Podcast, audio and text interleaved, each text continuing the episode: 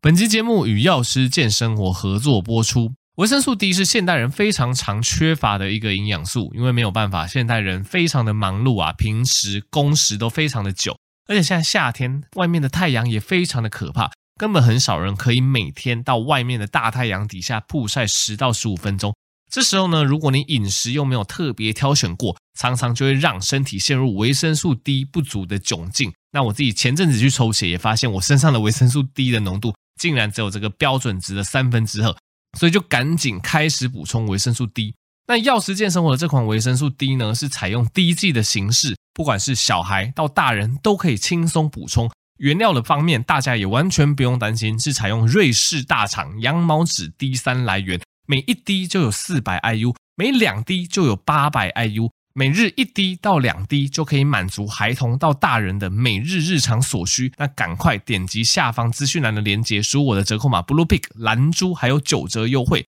维生素 D 三 补起来。 OK， 那欢迎大家回到苍狼哥的 Podcast 频道啦。那今天这一集我们就不多说，要直接进入正题吼。前阵子我发了一部影片，叫做看诊就是那么简单，里面我用蛮诙谐的方式其实跟大家讲说，其实看诊里面我们会遇到哪些这个患者的误区，会有一些莫名其妙的对话，那常常讲着讲着我们就跟着妥协了。那那部影片其实下方蛮多人呃有踊跃发表意见，有人说医生就是要好好喂教患者啊，有人就说诶这样子医生跟病人乱讲怎么办。那老实说啦，我觉得呃大部分人其实有一点误会哦，因为其实有一些词汇，有一些智慧的发明哦，它其实就是因应这种状况哦，让大家让患者听了哦就知道哦原来是怎么样的一个疾病。那这样子的词汇虽然说可能没有那么精确哦，但是对于患者来讲，他们听到这样子的词汇，例如说举例子来讲，像什么肠胃型感冒，例如说像什么吹风感冒等等，诶他们反而可以接受。那其实他们可以理解这个疾病，而且也不影响我们治疗，也不影响患者恢复的状况下，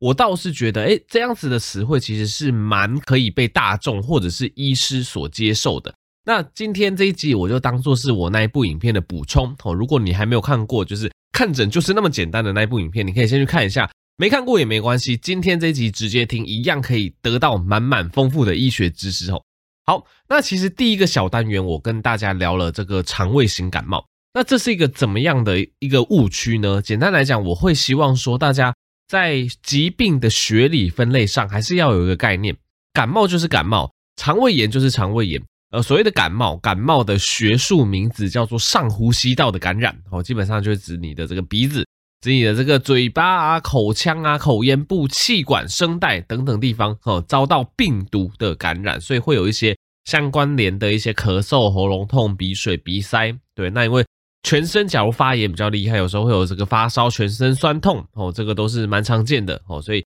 大部分、哦、以目前 omicron 的病毒株来讲，就是 omicron 造成的感染也可以把它当成是上呼吸道感染，也就是感冒的一种，只是它比较严重一点点啦、哦、所以感冒我们讲的是上呼吸道感染。那你说感冒会不会有肠胃型的症状？其实也会、哦、因为病毒感染身体，有时候它也会去影响我们肠胃道的机能、哦、所以有时候你感冒的时候你会觉得说有一点拉肚子，有一点肠胃不顺，甚至有点便秘，有点恶心呕吐，这个都是常见的。但是如果是感冒的话，肠胃症状其实是小部分，它只是为辅，它只是辅助的一个症状而已，主要症状还是以呼吸道感染为主，所以这个是感冒的部分。但今天当我们讲肠胃炎，肠胃炎我们就是针对肠胃，肠胃的发炎，所以肠胃炎哦，它分别它的区别可就大了。肠胃炎可以分成有病毒型，有细菌型。病毒型就像前阵子流行的这个诺罗或者是这个轮状病毒啊等等。那这个细菌型的肠胃炎就有这个什么沙门氏菌啊，或者说吃了吃到一些比较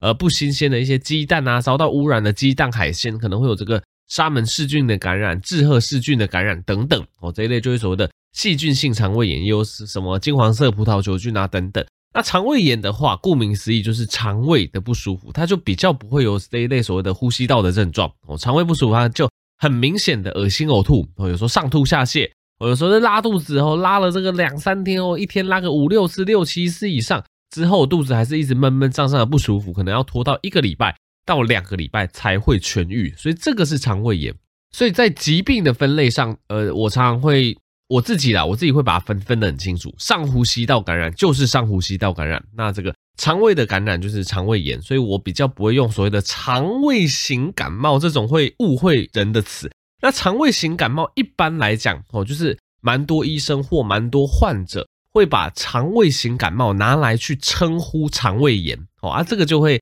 造成一种误会。对，大家听完我那样子解释，你就知道说，欸，其实肠胃炎它的病原体它就是感染肠胃，那感冒上呼吸道感染的这个病原体就是感染你的呼吸道。可是今天当我们把肠胃炎形容成肠胃型感冒的时候，你就会以为它是感冒。那我其实知道这个词汇的来源其实是外语，因为其实这国外啦，那个英文啦，就是他们在通称这个肠胃炎的时候会用个俗称叫做 stomach flu， 就是胃的流感。那你要翻也也是翻胃流感啊，对，也不是翻肠胃型感冒啊。总之我觉得应该是这个 stomach flu 这个国外俗称的肠胃炎 stomach flu， 他们把它翻成中文，所以很多医生啊，很多可能一些科普啊，一些新闻啊，就会把它翻过来变成肠胃型感冒。那这个肠胃型感冒就变成有一点这个以讹传讹，就变大家俗称了。所以有时候你去看诊，医生也会跟你说你是肠胃型感冒还是怎么样。所以总之我就觉得这个词不是很好啦，因为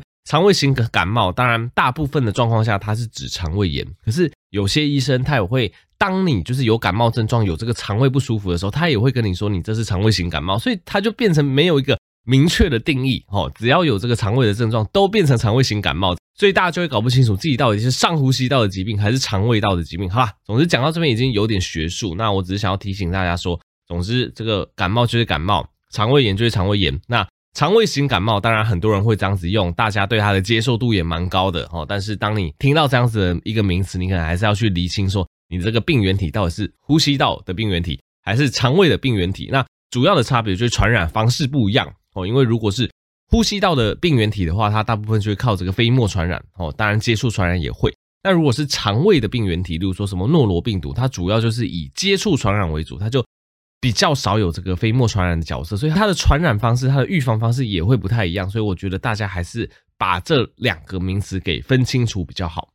好，那再来第二个就是在影片里面跟大家提到的误区是所谓的内分泌失调。嗯，内分泌失调，我觉得这也是一个非常厉害的名词，我个人也是不太喜欢使用这个名词啦，因为西医或是医学的教科书是真的没有一个名词、一个疾病叫做内分泌失调。那你说有没有内分泌相关的疾病？当然有，我们就会讲得非常的 clear， 我们会讲得非常的清楚。例如说，大家这个国高中生物也学过嘛，这个呃，我们人体有这个生长激素哦，这个生长激素哦，如果这个脑内长肿瘤啊，什么生长激素分泌太多之类的，可能会造成什么巨人症嘛，或者这个肢端肥大症嘛，对，所以这个我们就会很明显跟你说，哦，你这个就是生长激素分泌过多哦啊。假设有些人是甲状腺问题。甲状腺问题有这个甲亢，甲状腺亢进，有些人有这个甲状腺低下哦，甲状腺低下的问题，这个我们也会很清楚的明白跟你说，你这个就是甲状腺的问题。那少数人有这个可能肾上腺的问题啊，反正各种内分泌其实都有可能会出问题，但是因为我们就知道是哪一种东西出问题嘛，我们就会跟你说是哪个器官系统出了问题，我们不会很笼统的跟你说，哦，你这个就是内分泌失调啊。你听到这个内分泌失调，你应该下一个疑问说，我是哪一个内分泌失调？我是这个甲状腺的问题，我是肾上腺的问题，还是我是这个 growth hormone， 我是这个生长激素的问题，还是我是什么褪黑激素的问题？我到底是哪一个内分泌的失调？所以其实我很讨厌内分泌失调这个词，它我觉得它就是被创造出来去呃怎么讲，也是拿来比较容易解释病情，甚至让病人比较容易接受的讲法哦。但是我觉得它其实是没有什么学术道理可言的。那你会发现，内分泌失调这个词到现今的社会真的是非常常被滥用，就像我那个影片所演绎的，很多人他就是瘦不下来，他就怪内分泌失调。很多人他可能长期的这个不不管是这个饮食、睡眠、运动习惯不好，我常常容易疲倦，他也去怪内分泌失调。对，那很多人这个可能情绪控管比较不好，比较暴躁，他也怪内分泌失调。很多人这个呃，体质的关系容易长痘痘，或者是他这个饮食没有忌口，容易长痘痘，他也怪内分泌失调。所以大家懂我意思吧？就是大家已经把各式各样明明就可以拆解成不同问题的疾病，都把它归因成内分泌失调。那我就问你，你的内分泌到底是什么内分泌嘛？对不对？所以这个就是一个被创造出来去解释这些大家不想要去追根究底的一些疾病，或是不想去追根究底的一个症状啦。那以我影片所演绎的这个例子来讲，我觉得这个是最常见的，瘦不下来就怪内分泌失调。当然你说瘦不下来有没有可能是内分泌的问题？有可能哦，最常见的就像我刚刚讲的，有可能是甲状腺的问题。如果你的甲状腺哦有这个所谓的甲状腺低下的状况，因为甲状腺这个激素它是负责我们身体的这个代谢，所以甲状腺的功能理论上应该要维持一个定值，一个正常值。可是今天当你甲状腺功能低下，甲状腺功能低下，你全身的代谢就会减慢。所以通常甲状腺功能低下的人会有哪些症状？他会怕冷，因为他身体没有办法产生足够的热，他会怕冷。那他会比较容易发福，他会瘦不下来，这是真的，因为他就代谢慢嘛，他代谢真的低。人家一天的代谢量可能一千五百到两千大卡，他一天的代谢量只有一千到一千五百大卡而已，所以他就是比较不容易瘦，他就容易胖。那此外他也容易会有一些便秘啊等等的一些状况，那可能这个下肢啊有时候会有一些这皮肤上的变化等等，这个相对来讲都蛮常见的。但你说在不容易瘦的患者里面，甲状腺低下的患者多不多？老实说不多，真的蛮少的。但当然当我们医生有疑虑或者是你有相关联的症状的话，我们就会抽血帮你验甲状腺。当你抽血验了甲状腺素它就是正常的话，你就不能把你的瘦不下来去怪罪说是甲状腺的问题。但是今天很多人反过来，他明明就是单纯就是可能没有办法这个忌口，就是没有办法吃得少，他就是饮食或运动生活作息出了问题导致他瘦不下来，那他就一直去怪说内分泌失调。那假设他这样子怪没关系嘛，我们就说哦你怀疑内分泌失调，那不然我们来验个甲状腺，抽一下血，结果抽起来甲状腺素也是正常的，那你就没有任何借口去怪说这个是内分泌失调导致你瘦不下来，你就是单纯就真的吃太多、哦、因为之前的节目就一直跟大家讲说，其实瘦的原理很简单，反正人体就是一个动态平衡嘛，你吃进去的热量如果大于你这个消耗掉的热量，那你身体就会储积热量，会储积成肌肉，储积成脂肪，你就会胖。反过来讲，如果你摄取的热量小于你消耗的热量，你就是一定会瘦。所以其实如果抽血验了甲状腺，甲状腺功能是正常，你还瘦不下来，那很简单，大部分状况下就是你吃太多了。那吃太多一个很大的原因就是所谓的加工食品，因为加工食品或是零食类、点心类这一类食物非常的可怕。就像我之前在我的那个 Facebook 的这个减重的社团跟大家分享一个数据，一块小小的凤梨酥，你看了一下不怎么样嘛，小小一块方形的一块，结果这样子的凤梨酥它的热量竟然要两百到两百五十大卡。这是什么样的意思？就是当你吃了一块小小的凤梨酥，你可能两口三口就把这颗凤梨酥给吃掉，它的热量是大约等于一碗八分满的饭。所以大家就知道这一类加工食品真的是非常可怕、哦、这个你中午下午吃一块凤梨酥，晚上再吃了一块芋头酥怎样，你可能一天吃了两到三个点心，差不多就等于你这一天多摄取了两到三碗饭、哦、大家要有这样子的一个概念、哦、吃任何零食吃任何食物之前稍微翻过来看一下后面的营养标示，你就会发现哇不得了，这一类所谓的零食、哦、所谓的非原型食物的热量真的是非常的可怕。所以减重的第一步，我常常就是建议大家不要再吃这些加工食品了，你就从原型食物，地瓜、哦、马铃薯、饭、那蔬菜、水果、肉，通常我们会建议蔬菜多，那饭少，那肉中等，肉稍微多一点也没关系、哦、以这些原型食物为主，尽量不要去把吃这些超加工的食物。当你第一步把这些加工食物给戒掉之后，你会发现其实体重就变好控制了、哦、所以再次强调，大部分人瘦不下来，或是我们刚刚讲的其他疾病的例子，例如说脸上容易长痘痘、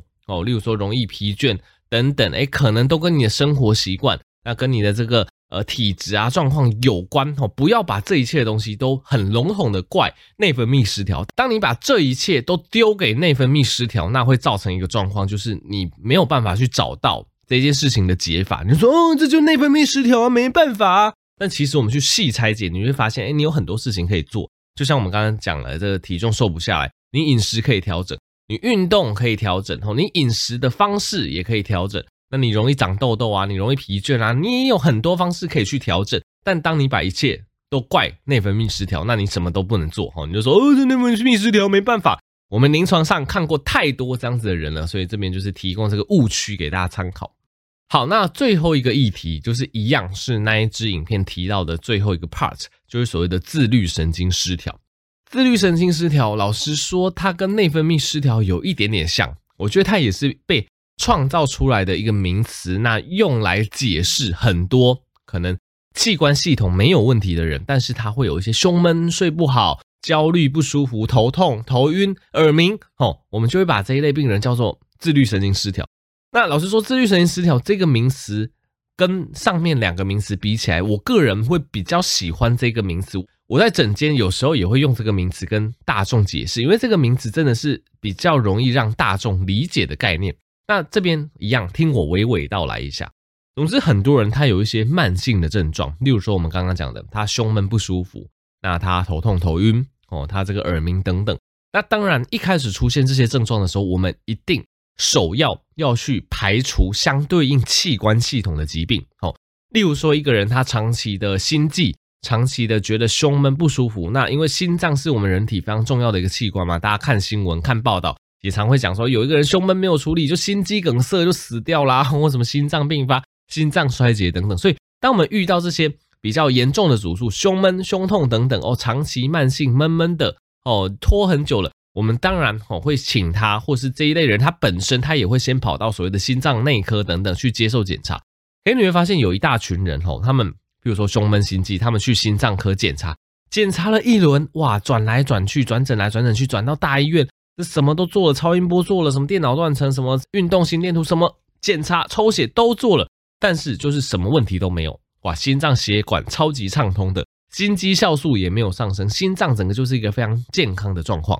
所以当器官系统都没有问题，但是你的这一类什么胸闷、对胸痛这一类症状还是持续有的话，我们就会想说，诶，那会不会是因为一些情绪、哦、这一类情绪、这一类焦虑、这一类紧张所引发的胸闷胸痛？这个状况我们可能就会把它称作所谓的自律神经的失调。因为自律神经、交感神经跟副交感神经、哦、这个自律神经跟我们的情绪调节、跟我们这个紧张、跟我们放松的调节是非常有关系的。所以通常有一类人他就是非常容易焦虑、非常容易紧张、非常容易过度换气等等。当这一类紧张焦虑的病人、哦、他的症状他就是会千奇百怪、无奇不有，他就是会胸闷胸痛，就是会头晕头痛，就是会耳鸣，就是有时候也会这个胃不太舒服，也会胃食道逆流。当这一类人哦，他这些症状常常哦一起出现都有，而且他各个器官系统都经过检查，例如说我们刚刚讲心脏做过检查，肺部做过检查，呃，通常这个可能胃部这个做胃镜也接受检查，也没有大问题。这个什么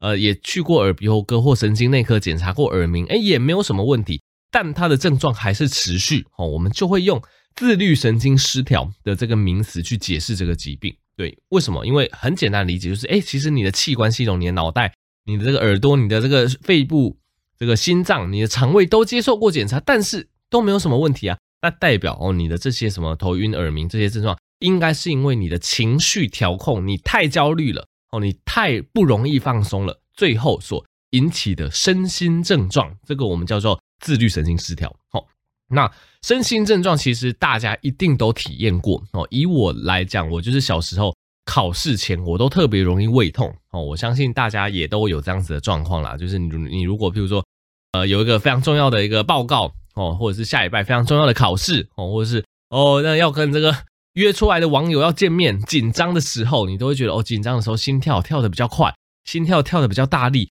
甚至胃会比较不舒服，有些人这个紧张过头、过度换气、哦、也会这个头晕。所以其实身心症的症状大家都有体验过，基本上它就是情绪所诱发的生理性的症状。那大部分人大概就是紧张的时候有一点症状，那也没事，也不会长期有这样子的表现，但是就是会有一部分人他就是身体长期处于高压之下，这个情绪、这个压力他没有办法很好的调节，所以他这个症状就会一直持续，对，一直胸闷，一直头痛，一直耳鸣、哦、所以这一类人我们就会叫做自律神经失调、哦、所以针对这一类自律神经失调，我会建议说，当然你可以去接纳这个名词，但是你一样要从根本去找出解法，你不能像内分泌失调一样把一切事情就怪给内分泌失调，把一切事情就怪给自律神经失调，然后什么都不做，这样子你的病也不会好。所以以自律神经失调，就是我们刚刚讲压力源、哦、你要去好好的调节它，你要想办法舒压，舒压老实说最简单的方式就是运动跟睡觉哦，这个老生常谈，但真的很有效，实证医学也做过研究，运动有非常好的舒压效果，那而且白天运动也会让你晚上睡得比较好，睡觉睡得好，对于压力的减缓，对于你这些血清素的释放也会非常的好。那其实运动来讲，我特别推荐瑜伽哦。如果你有真的这一类，我刚刚提到有点类似自律神经失调的这一类症状，我蛮推荐大家做做看瑜伽，有老师带领是最好，因为瑜伽它是一个蛮特殊的运动，它是比较偏这个放松拉筋哦，当然它也会有一些基本的心肺的训练，所以瑜伽它在运动的过程中，它自然而然会让你去注意你的呼吸，让你采取所谓的腹式呼吸等等哦，所以腹式呼吸它也可以去增加我们副交感神经的活性，让你比较容易放松，那去降低你交感神经的活性。所以像容易焦虑、容易紧张产生这些症状的人，我蛮推荐去做做看瑜伽的。瑜伽在实证医学上，对于这一类紧张焦虑的人，对于这一类身心症状的人，效果真的不错。那当然没有说一定要做瑜伽，你有其他的运动习惯也好，运动就是可以舒压，有好的睡眠品质也可以舒压。那饮食上哦，当然我们刚刚讲尽量不要吃一些超加工食品，以原型食物为主，让你身体处于健康，发炎的状况比较少，一样对于你这些症状都会有帮助。所以当你被医生说你有可能是自律神经失调，我觉得你也不用太紧张，你就是用我这样子的方式去拆解说你的压力源去哪里，那去调整你的生活形态，去破解这些疾病，我觉得这样子对你来讲比较有帮助啦。那这个词汇被发明出来，我觉得它主要就是让医生对患者，不管是肠胃型感冒，不管是内分泌失调，不管是自律神经失调也好，都是医生对患者来讲会比较容易解释，患者也会比较容易去接受这样子的状况。但是你还是要去思考说，你接受到这个名词之后，那它背后到底真正的原因是什么，你到底要怎么样去做。以肠胃型感冒来讲比较没差，反正这个不管是肠胃炎还是感冒，你终究会自己好嘛，所以这个就是注意一些饮食上就好。但是当你听到内分泌失调跟自律神经失调，你就要去针对你本身的饮食、生活形态、压力源等等去做改善，这样子这一类疾病它才有在你自己努力之下慢慢改善的空间。那如果你要吃药也行，当然有一些抗焦虑啊，有一些抗忧郁，有一些促进血清素分泌的药物，对于一些自律神经失调的人会有帮助，但我觉得根本还是要从自己做起，好不好？好，那么这集就到这边啦、啊、希望这样子的解释能够帮助大家更加了解这一类名词，这一类疾病名词后面所代表的含义啦。所以如果之后从医生口中听到这类名词，你就可以比较容易去拆解说，诶，我到底该怎么做对我的病情最有帮助。好，这集就到这边啦，希望我的频道记得持续订阅，可以追踪苍狼哥的医学天地这个 YouTube 频道，也可以支持药师健生活保健食品输入折扣码 Blue Pig 有九折优惠，我们就下集再见咯，大家拜拜。